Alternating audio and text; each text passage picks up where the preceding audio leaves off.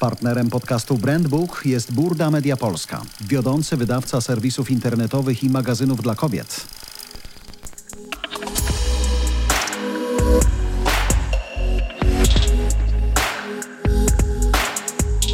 Przychodzi AI do mediów i zaczyna zwalniać, zaczyna wspierać, wyręczać, czy mówić Dziękujemy i do zobaczenia. Jak będą wyglądały media, które wpuszczą za chwilę, bo nie mają innego wyjścia, sztuczną inteligencję do siebie. Z szefem Burda International w Polsce będę rozmawiał o tym za chwilę, jak jego media już dzisiaj wykorzystują nową technologię i jak w ogóle rynek medialny wygląda. Kto jest najsilniejszym graczem, co trzeba zrobić, żeby na tym rynku przetrwać i po co w firmie medialnej realny, duży magazyn. Po co komu drogeria, kiedy wydaje media? Różne, od e, lifestyle'owych przez podróżnicze po na przykład gigantyczną społeczność kobiet skupionych na e, kosmetykach czy na lifestyle'u. O tym, jak silna jest społeczność, jak bardzo powinna w mediach dzisiaj być, jak bardzo może je nieść do innego social mediowego świata, też za chwilę porozmawiamy. Jak słyszysz, Maciek, AI wchodzi do mediów albo AI puka do mediów, to dla ciebie to jest coś, y, co nazywasz wyzwaniem, czy coś, co nazywasz pogrzebem mediów? Nie, no dzisiaj dla mnie to jest na pewno ciekawość. Znaczy to jest ciekawość tego, co, co ta technologia przyniesie, bo ona sama w sobie nie jest nowa. Mhm. Znaczy my AI znamy od dłuższego czasu, natomiast chyba wszyscy mamy te motyle w brzuchu i tą euforię, że zaczynamy widzieć, że to naprawdę się zaczyna wydarzać. Znaczy, że te... Wiesz, dobrze słyszeć od szefa tak dużej organizacji, że masz motyle w brzuchu, bo to oznacza pewną radość, wiosnę czy miłość do czegoś nowego. Natomiast myślę, że wielu dziennikarzy zastanawia się, czy to jest coś, uh -huh. co mhm. puka i zabierze im robotę, czy to uh -huh. jest mhm. coś, co puka i zmusi ich do zupełnie innego podejścia do zawodu. Znaczy ja wierzę, że to będzie proces y, i tak jakby sami do końca nie wiemy, gdzie z tym procesem będziemy na końcu. Tak? Znaczy dzisiaj patrzymy bardziej jako przez pryzmat narzędziowy, że to jednak ma pomóc zoptymalizować pracę kontentową, wydawniczą e, w różnych obszarach rynku, tak? no bo my powiedzmy w newsach nie występujemy, bardziej tworzymy treści lifestyle'owe i nam się wydaje, że właśnie AI tutaj może najwięcej zdziałać, że to będą treści takie, nie wiem, od tworzenia przepisów kulinarnych, treści podróżnicze, jak dojadę, ciekawostki, to jest jak najbardziej mm. ten kontent, który może pod AI pójść. Natomiast y, ja też myślę, że parę jednak kubów, kubów zimnej wody jest przed nami, mm. tak? I, I, ja myślę, że dalej jest więcej pytań niż odpowiedzi. Y, mówisz content, ja sobie to zapisuję, bo między kontentem mhm. a redakcją y, wiele osób widzi pewną różnicę. Jakby content to jest coś stricte marketingowego, PR-owego, reklamowego. Bardzo często tak na to patrzą, mhm. upraszczając oczywiście bardzo. Natomiast redaktor to jest mhm. ten, kto ma wpływ i kto może zdecydować, że na przykład jego zdanie jest ważniejsze niż zdanie algorytmu. Dla kogo dzisiaj jest więcej miejsca w redakcjach? Dla kontentowców czy redaktorów?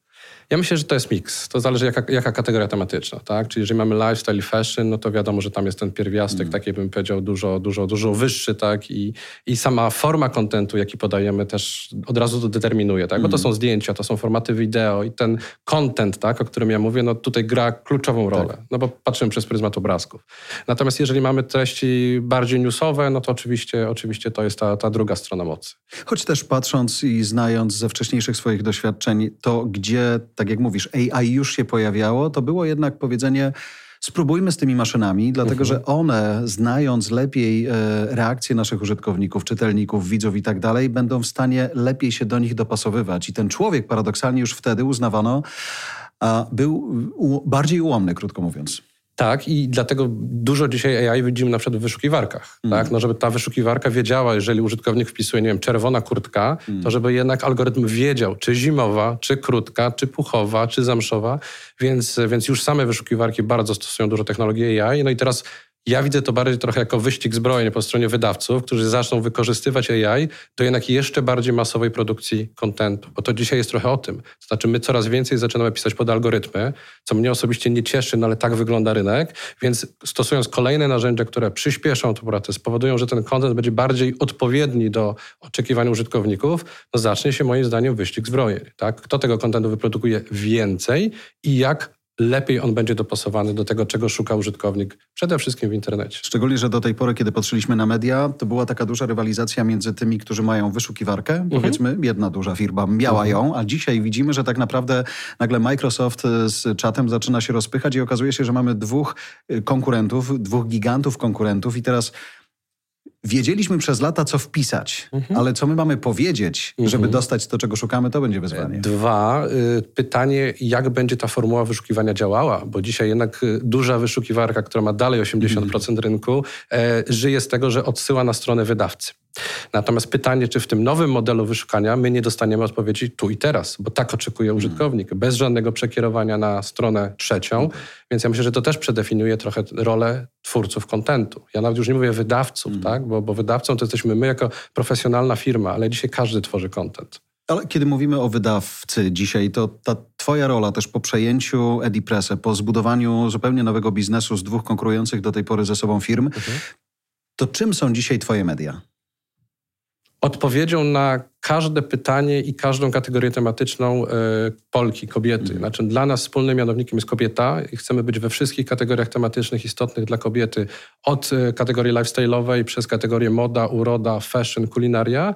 E, więc my dzisiaj tak naprawdę dostarczamy od inspiracji przez kontent angażujący, ale przez taki kontent też bym powiedział, który jest po prostu rozrywką, mhm. tak? Bo, bo też tego szukamy w mediach lifestyle'owych. A kobieta, dlatego że ona ma największą siłę, jeśli chodzi mhm. o wydawanie pieniędzy, patrząc po gospodarstwach mhm. domowych, czy dlaczego to kobietę stawiacie w centrum swojego biznesu? Bo 30 lat jesteśmy w Polsce, głównie skierowani do kobiet, początkowo jako magazyny, później jako multimedia, dzisiaj głównie jako media mhm. digitalowe, więc naszą specjalizacją jest, są treści kobiece, Mamy poczucie, że najlepiej użytkowniczki hmm. rozumiemy w, w internecie, ale nie, nie tylko, więc ten wspólny mianownik jest dość szeroki, ale jednak bardzo precyzyjny. Jest to segment kobiecy. Gdybyśmy się cofnęli do początków, te 30 lat y, wstecz, y, to wygląda dzisiaj na prehistorię, prawda? Jakby natomiast patrząc właśnie na ten okres, to przez 30 lat wydarzyło się sporo i to wiemy, ale mam wrażenie, że w tych ostatnich już nawet nie latach, ale miesiącach czy kwartałach, to to przyspieszenie nabrało takiego tempa, że ja mimo, że mam poczucie, że mam zapięte pasy, mhm. nie jestem pewny, co za chwilę.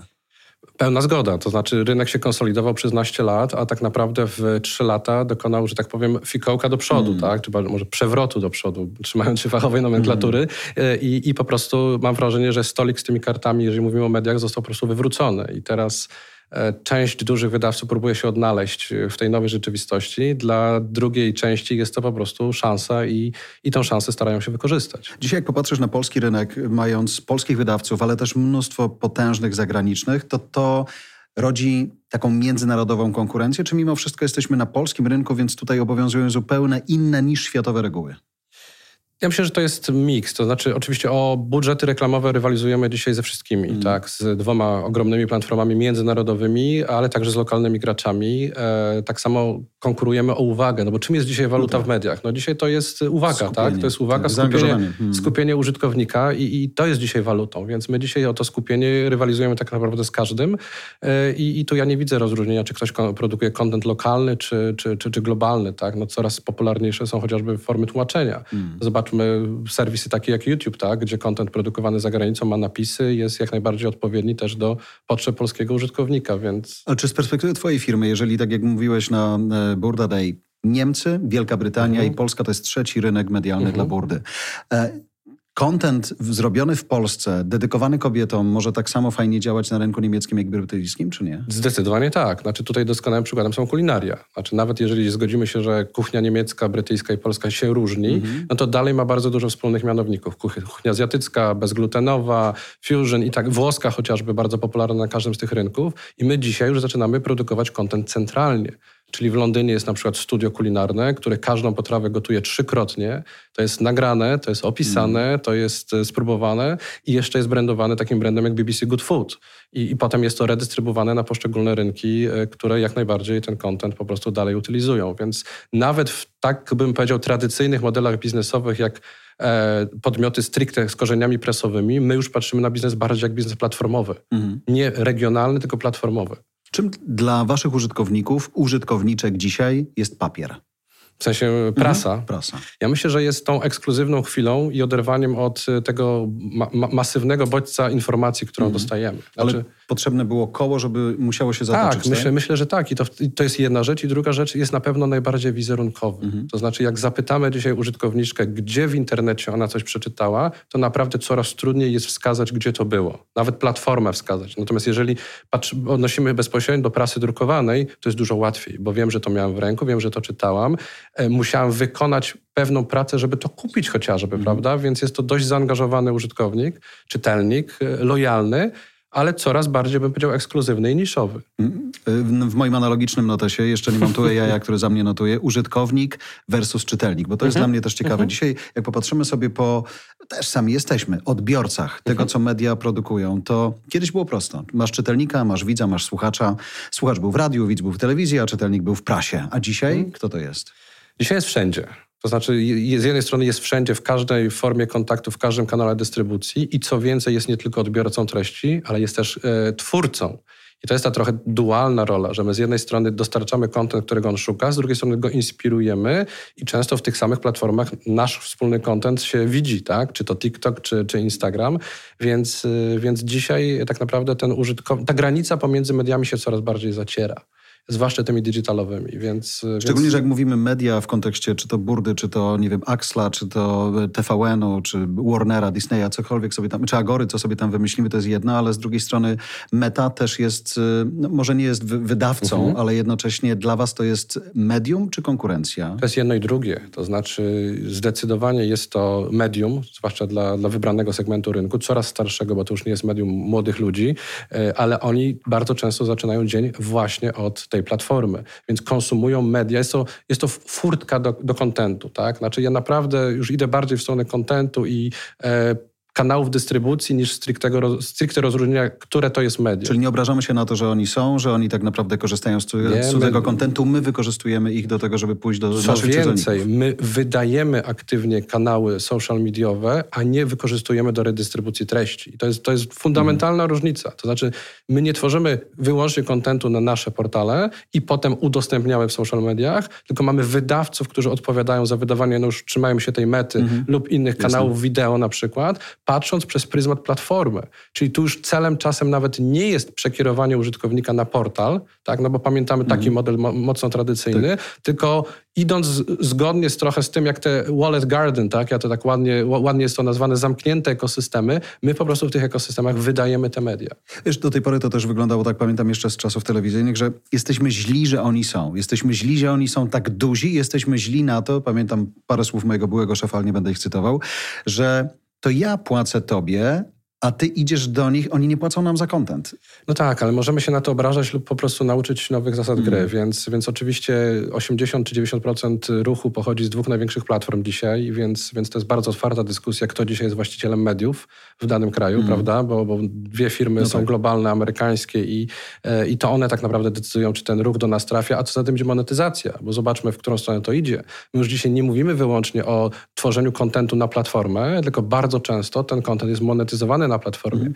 Czyli moi, moi wydawcy, moi redaktorzy tworzą kontent wideo, który trafia na platformę społecznościową i tam jest od razu monetyzowany, a ja mam po prostu udział w zysku od monetyzacji firmy trzeciej. Tak? Czyli sama platforma to monetyzuje. Czyli moja rola jest ograniczona w wybranych przypadkach do tworzenia kontentu. Angażującego, ciekawego, ale wyłącznie tworzenia kontentu. I wiedząc, jak dzisiaj ten krajobraz medialny wygląda, kiedy Burda przyszła do Depressa i mówi, słuchajcie, połączmy się, to wydaje ci się, za chwilę wejdę w, w szczegóły, natomiast to moje pytanie na teraz brzmi, czy dzisiaj jedynym jedyną drogą dla mediów, żeby nie zginęły, to jest konsolidacja? Znaczy skala. Przede wszystkim skala, bo to, czym po pierwsze, bo bardzo drogie są, bardzo drogie są kompetencje cyfrowe, żeby pozyskać hmm. kogoś do organizacji, kogoś, kto rozumie jedną platformę społecznościową, kogoś, kto potrafi sprzedawać w modelu programatycznym, tworzyć wideo i, i tak naprawdę nie ma wielkiej różnicy, czy ta osoba wydaje pięć portali, czy siedem, czy dziewięć. Oczywiście to nie, to nie rośnie hmm.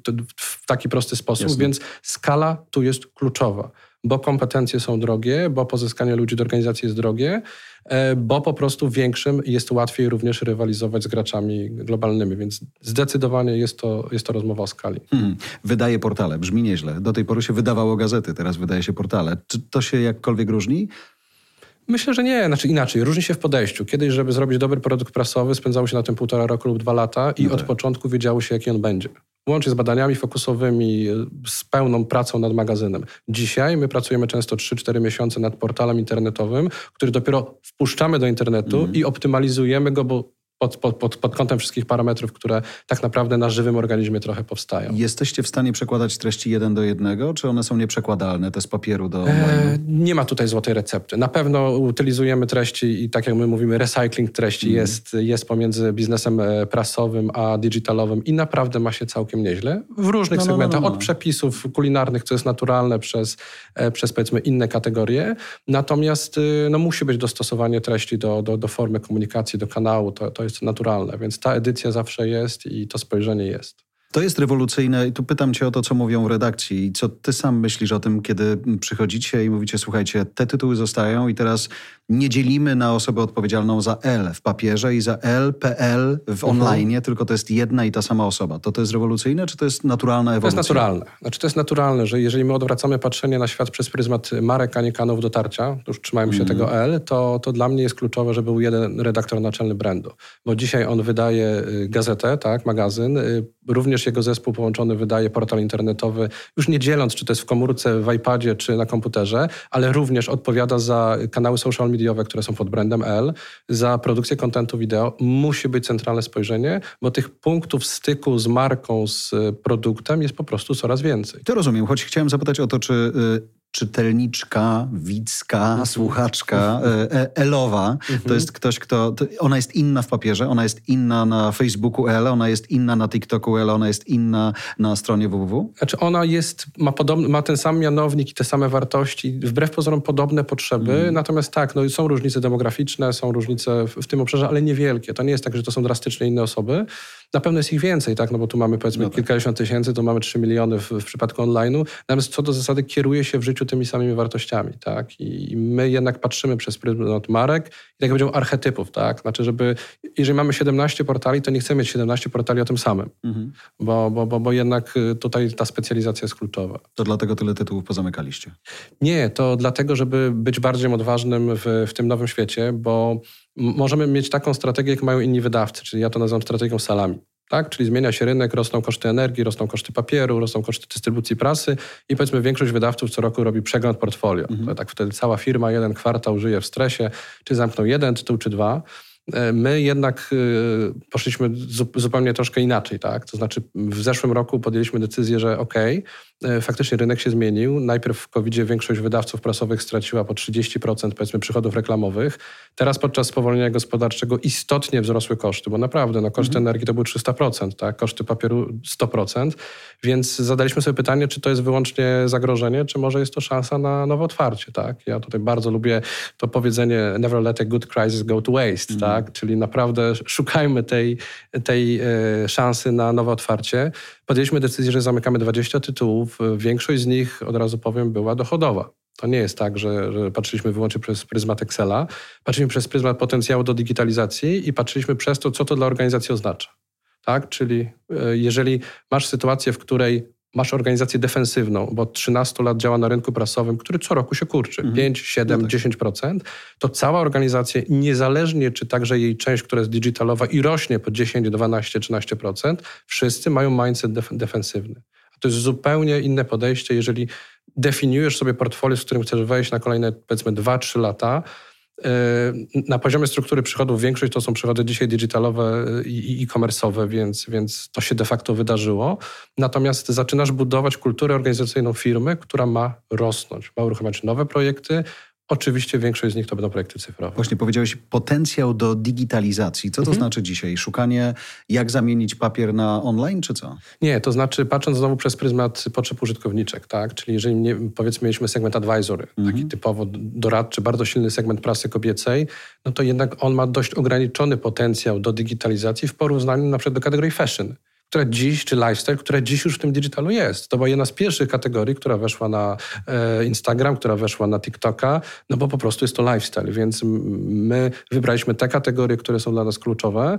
Zostawiliśmy sześć tytułów, które absolutnie są naszymi, że tak powiem, dobrami rodowymi mhm. i, i, też są tak postrzegane przez rynek i co ważniejsze, kontrybują do digitalu. Czyli to jest właśnie L, to jest Glamour, to jest National Geographic. To są dzisiaj brandy, które są w każdym kanale dotarcia także w postaci eventów, które są bardzo popularne i, i cieszą się dużą, e, dużą popularnością. I znów trochę wychodzimy z tej niszy, w której do tej pory były media. Telewizja, radio, gazeta robiły swoje. Dzisiaj, kiedy mówisz e, o TikToku, o Instagramie, o Facebooku, o online, o papierze, o evencie, to rozumiem, że nie da się nie być dzisiaj medium, które daje klientom i użytkownikom z 360? To jest pełne 360. Mhm. To jest pełne 360, bo dzisiaj użytkownik jest wszędzie. My nie jesteśmy w stanie go dzisiaj podzielić. Znaczy naszym celem jest być tam, gdzie jest on, jeżeli chodzi o dostarczanie kontentu i my chcemy być platformą pomiędzy naszymi użytkownikami a markami naszych klientów. Żeby tworzyć przestrzeń do komunikacji, do dialogu, do zaangażowania, też do prezentacji marki, mhm. bo coraz większą rolę zaczyna odgrywać tak zwany brand safety, okay. zwłaszcza w no tych tak, mediach tak. digitalowych. Czyli to, że jeżeli ja kupuję u ciebie reklamę, to żeby moja reklama na glamurze sąsiadowała z dobrą treścią. Tak, z treścią, z którą użytkowniczka się utożsamia i z treścią, która też ma wartości i jakieś przesłanie, a nie jest treścią po prostu przypadkową i, i my tam wyświetlimy taką czy inną formę reklamy. I tutaj już masz totalnie maszynę do tego. No tutaj tak, znaczy my, my, my jesteśmy w stanie dość mocno targetować, mm. do kogo docieramy i, i, mając portale parentingowe wiemy nawet, w którym tygodniu ciąży jest nasza użytkowniczka, mm. bo sama nam o tym po Jasne. prostu mówi. Też myślę, że to, co w, akurat wśród naszych słuchaczy jest wielu takich, którzy na mediach się znają, to, co wiadomo na rynku o takiej platformie jak Visage na przykład, to mhm. jest nie, nieprawdopodobna. Myślę, że ona jest spotykana raczej u influencerów. Mhm. Siła zaangażowania społeczności. Na ile dzisiaj, mówiliśmy o mhm. skupieniu, zaangażowaniu, y, na ile dzisiaj to tak, tak duża, tak zaangażowana społeczność jest w stanie dać życie mediom? Mhm. Czy to jest dobre pytanie, bo większość influencerów e, beauty tak naprawdę mhm. pochodzi z forum Visażu. Kiedyś okay. to było po prostu forum. Dopiero potem pojawił się katalog z opiniami o kosmetykach, a na końcu pojawił się content stricte beauty. Mm -hmm.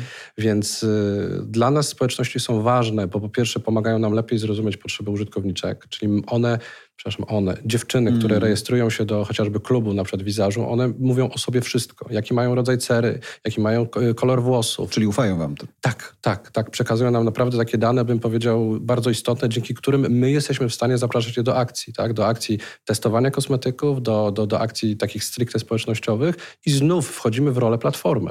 Platforma, ale też jeżeli to są tak intymne w jakimś sensie, choć wiem, że one robią to świadomie rzeczy, no to zakładam, że to zaufanie rzeczywiście też jest jakąś walutą, nie? że one chcą to z wami zrobić. 20 lat na rynku, mm. raczej pozytywne konotacje i e, też szansa na na pokazanie swojej eksperckości, bo ja myślę, że dzisiaj znowu wraca moda na eksperckość, tak, że, że je tak... E, Choć wiesz, żyjemy w takim kraju, w którym ekspertów od wszystkiego mamy tak ze 38 milionów i to, to siłą prawda. rzeczy pewnie będzie. Prawda. Natomiast myślę, to że prawda. na taką eksperckość, która na końcu jednak masz gwarancję, że jak powiedziałem, że tak. jest tak, to mam tak. papiery na to, tak. że jest tak. Tak, i co więcej, to też wpływa na decyzje zakupowe. Okay. Tak, wystarczy wejść do dowolnej drogerii i zobaczyć, że jeżeli jest produkt e, z recenzją tak, na KWC, czyli kosmetyk wszechczasów, czy mm. wizaż, no to znaczy, że on jednak przez obiektywną społeczność został oceniony.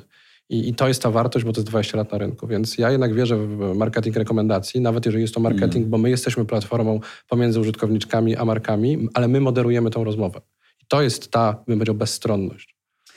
Ta rekomendacyjność rzeczywiście w, każdym, w każdej branży, myślę, ma dzisiaj przeogromne znaczenie, niezależnie od tego, czy to jest lifestyle, czy to są hard newsy, gdzie tak naprawdę mm, szukamy miejsca, w którym nie musimy się zastanawiać, czy to, co czytam, jest prawdą, czy nie. Znaczy ja powiem przewrotnie, bo jesteśmy w kwietniu. Znaczy mm. dla mnie dzisiaj 1 kwietnia jest jedynym dniem, kiedy użytkownik sprawdza źródło informacji.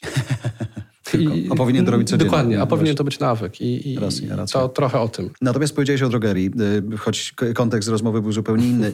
Kupiłeś fizyczną drogerię z magazynem. Tak, po co ci tak, w tak. firmie medialnej magazyn e-commerce'owy? Wiele osób nas o to pytało. Znaczy, odpowiedź jest bardzo prosta. My przed transakcją zakupu drogerii stricte internetowej, mm. ale która posiada 3000 metrów magazynu, osoby pakujące, milion zamówień, 10 tysięcy paczek dziennie jest fizycznie wysyłanych, byliśmy niekompletnie, jeżeli chodzi o obecność na ścieżce zakupowej użytkowniczki. Tak? A dzisiaj... bo mamy wizaż, potrzebujemy zapakować to, czego dziewczyny Na konkretnym szukają? przykładzie, czyli od wpisania w wyszukiwarkę, mm. tak, tą dużą wyszukiwarkę, jaki krem na cerę naczynkową, e, wyskakuje kontent wizażu. Tak? Kontent, który posiada opinię w katalogu na, na dany konkretny mm. krem, również napisany przez społeczność ze wskazaniem, gdzie to można po prostu kupić. Czyli my dzisiaj jesteśmy w stanie być na każdym etapie ścieżki zakupowej, od tworzenia kontentu przez obecności na platformach, bo to nie jest tylko wyszukiwarka, mm. Social media też sprzedają, aż odesłać do swojego fizycznego sklepu, w którym po prostu pakujemy produkt, wysyłamy produkt e, i nie mówimy o sklepiku internetowym, tylko o biznesie, który robi 100 milionów przychodów rocznie. Mm. Więc, więc dzisiaj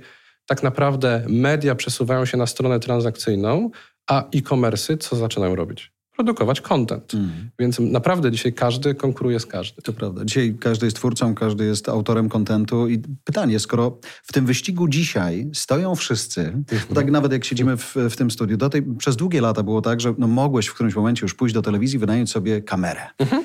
Bo też musieli jakkolwiek na tych kamerach zarabiać, bo leżały w magazynie. Amortyzować. Amortyzować je, właśnie. Ale był taki moment, że tylko telewizje, tylko redakcje radiowe czy prasowe robiły content. -hmm. Dzisiaj robi każdy. Mhm. I, i, jaki jest twój pomysł na to, żeby w tym wyścigu wszystkich ze wszystkimi mhm. Mm, być na swoim miejscu, robić swoje dobrze? Specjalizacja. Mhm. Znaczy my od zawsze wierzymy w specjalizację. Nie mamy ambicji konkurować z mediami zasięgowymi. Każdy ma swoją ligę, tak? My chcemy być liderem kategorii tematycznych. Moda, uroda, kulinaria. Tam chcemy być po prostu numerem jeden. Zasięgowo, przychodowo. To są nasze tak naprawdę Dzisiaj digital to jest typowo czerwony ocean. My próbujemy tam szukać takich niebieskich, mhm. błękitnych zatoczek i, i to jest nasza specjalizacja. Plus, tak jak sam zauważyłeś, 360. Czyli do nas każdy może marka przyjść i wie, że zostanie obsłużona od początku do końca we wszystkich kanałach, w których jest jej konsument. Bo na koniec dnia no tak. w marketingu chodzi o to, żeby sprzedawać. To prawda. Choć myślę, bo poświęciliśmy sporo miejsca i uwagi słuchaczom, i widzom, i użytkownikom, mówiąc w dużym skrócie, ale teraz chciałem pogadać chwilę o klientach, bo mam takie poczucie, że każdy pracownik mediów dzisiaj, w tym pozytywnym tego słowa znaczeniu, bo media worker brzmi bardzo negatywnie w, w niektórych ustach. Natomiast tutaj myślę o tym, że skoro media dzisiaj są w modelu subskrypcyjnym, każde, a na pewno do niego dążą prawie każde, no to dziennikarz, autor tekstu też w jakimś sensie musi wyjść na miasto i sprzedać mhm. dostęp do swojej treści, czyli ktoś musi za to zapłacić. To jest zmiana mindsetu ogromna, ale Zapy... Zwłaszcza u redaktorów. Na przykład, tak, to prawda. Y, I trzymam za nich kciuki, bo wiem, że jakby nie ma innego wyjścia. Natomiast myślę o klientach po co oni dzisiaj przychodzą do mediów, skoro marka też może produkować własny content? I to robią. Bardzo dużo jest klientów, którzy mają wręcz in-house'owo mm. twórców kontentu, dwa grafików, ale nie mają dwóch rzeczy. Nie mają neutralnego brandu, brandu, który jednak budzi zaufanie, bo na koniec dnia to jest storytelling. Tak? Zupełnie inną moc ma jak redaktor naczelna wizażu tak, zarekomenduje mm. obiektywnie oceniony kosmetyk, niż firma XY, która powie, mamy najlepszy kosmetyk. Więc ja myślę, że jedna rzecz to jest brand i zaufanie, druga rzecz to jest e, jednak to, że my się w tym specjalizujemy. To znaczy ja dalej uważam, że media mm, okej, okay, zaczynają coraz bardziej rozszerzać pola, w których są, czyli mamy takie sytuacje, gdzie można pójść do dowolnego content studia, bo coraz więcej grup mm. mediowych ma i po prostu kupić samą produkcję bez mediów nawet, prawda? Wykorzystać w mediach no tak, korporacyjnych. Tak, tak. Natomiast y, no, my jednak ten kontent tworzymy od lat 30, więc, więc ta specjalizacja, to rozumienie potrzeb użytkowniczki, plus tak jak powiedziałem, brand. Na koniec no, jednak wierzę w siłę brandu, w siłę specjalizacji. Czyli oni mogą mieć super kosmetyk, ale potrzebują wspomnianego Wiarygod, L, wiarygodnego innego... partnera, ale też często masowego dotarcia. Tak. Ale to jest tak, że nie wiem, e, producent lewaruje się glamurem, czy glamour lewaruje się producentem? To zależy. Znaczy są akcje kontentowe, w których ewidentnie jest to dwustronna współpraca i, i takie akcje są jak najbardziej naturalne, mm. tak zwane native czy branded no, no, content no. i wiemy, wiemy o czym mówimy. Natomiast ja myślę, że jednak y, marki potrzebują, mówię teraz marki, klienci nasi, no potrzebują też wiarygodności, potrzebują też y, obecności w mediach, które są wizerunkowe, tak? Nawet jeżeli na koniec dnia rozliczamy się w modelu performance'owym, mm -hmm. bo przecież też o tym rozmawiamy. Można być w mediach, które są wizerunkowe, L, Glamour, National Geographic, ale rozliczać się na przykład za efekt bo, bo, bo to jest zupełnie, zupełnie naturalne. Czyli model. jakiś call to action musi być. Tak, call to action musi być i wtedy dwóm stronom no zależy, no tak, żeby ten efekt był. Choć też widząc na Burda Day, o którym wspominaliśmy, przykład e, jednej z firm kosmetycznych, gdzie tak naprawdę zanim powstał content, to zebraliście trochę wiedzy od użytkowników e, i dopiero wyprodukowaliście content na bazie tego, czego się od nich dowiedzieliście. Na ile dzisiaj firmy nie oczekują prostego miejsca mhm. na reklamę, a na ile potrzebują dzisiaj historii i chcą ją wspólnie z mediami napisać? Ja powiem więcej e, Dzisiaj klienci nawet oczekują obecności mediów w procesie tworzenia produktu. My mamy bardzo dużo... Żebyś mógł powiedzieć, słuchajcie, tego nie zaakceptują. Badanie claimów, grupy fokusowe, czyli użytkowniczki są zapraszane normalnie do badań, tak, w, w, mhm. prowadzonych przez, przez nas, jako przez moderatora znowu tej relacji, czyli mhm. bycie platformą pomiędzy Właścicielami tej relacji. Dokładnie, no tak. właścicielami tej relacji I, i, i, my w tym procesie jesteśmy, więc, więc oczywiście to są dalej nisze, bo mówimy o beauty, bo mhm. w, w tym beauty jesteśmy silni, ale, e, ale tak samo patrzymy na społeczności, na przykład travel, tak, no, National Geographic to jest brand w top 20 marek na świecie, jeżeli chodzi o zaufanie konsumenckie.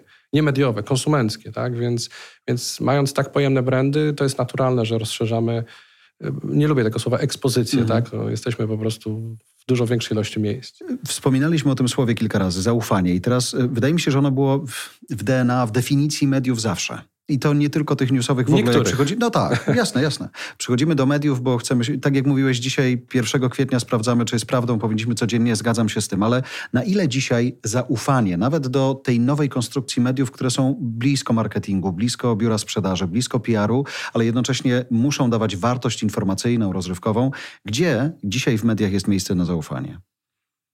To jest balans. To znaczy, ja myślę, że im schodzimy do jeszcze młodszego segmentu użytkowników, to jest zupełnie inna świadomość e, tego, gdzie oni konsumują te media. Mm. To są całe masy badań, gdzie młodzi ludzie bardzo chętnie podają wszystkie dane o sobie, płacąc w ten sposób za dostęp na przykład do kontentu, w ogóle z zerową świadomością, co oni robią. Tak? Mm. Więc to jest zupełnie trochę inna rola zaufania. Natomiast... Y, na koniec dnia, jeśli my mamy mieć swoje miejsce, mamy się czymś odróżnić, na przykład od globalnych platform, no to to jest moim zdaniem właśnie to zaufanie.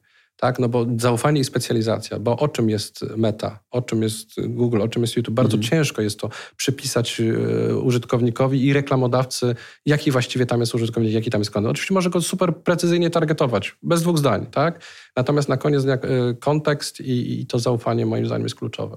Zamykając rozmowę, powiedziałeś na scenie Burda Day, że mm, no, jedną akwizycję y, Burda za sobą taką dużą ma, e, natomiast y, dla ciebie drogą do wzrostu są inne akwizycje. Masz mhm. drogerię fizyczną, masz magazyn mhm. fizyczny, masz tytuły online'owe, papierowe. Czego ci trzeba w tej układance jeszcze? Na pewno skali, czyli jesteśmy jak najbardziej otwarci na nowe projekty stricte digitalowe, które pozwolą nas, nam jeszcze raz w naszych niszach tematycznych zwiększać zasięg, bo, e, bo to jest kluczowe. E, plus wszystko, gdzie mianownikiem jest kobieta i lifestyle. Mhm. Tak? Czyli my sobie wyobrażamy, że to może być dowolna firma, czy dowolna dowolna usługa nawet, która e, jest dla kobiety dzisiaj ważna. To może być produkt fizyczny, mm. nie musi być beauty, może być inny, więc my się tutaj nie zamykamy. Ważne, żeby mianownikiem była kobieta i segment lifestyle. Czyli to, gdzie my potrafimy połączyć nasz content, mm. na przykład z fizycznym produktem, tak? Nasz content z usługą, naszą markę. Doskonałym przykładem jest sieć hoteli butikowych L tak? 20, mm 28 pokoi pod Paryżem, zaczyna to już być sieć, tak? Y, międzynarodowa, więc dzisiaj media naprawdę wychodzą ze swoich butów y, i, i to jest moim zdaniem super. Natomiast wszyscy też chcą te media tworzyć i no, tworzą, no, tak? tak? No, tak. każdy z nas ma telefon w kieszeni, więc... więc... Długopis, notes jeszcze też mają, niektórzy też coś tworzą. Maciek, dziękuję za spotkanie. Ja również, kłaniam się, dziękuję.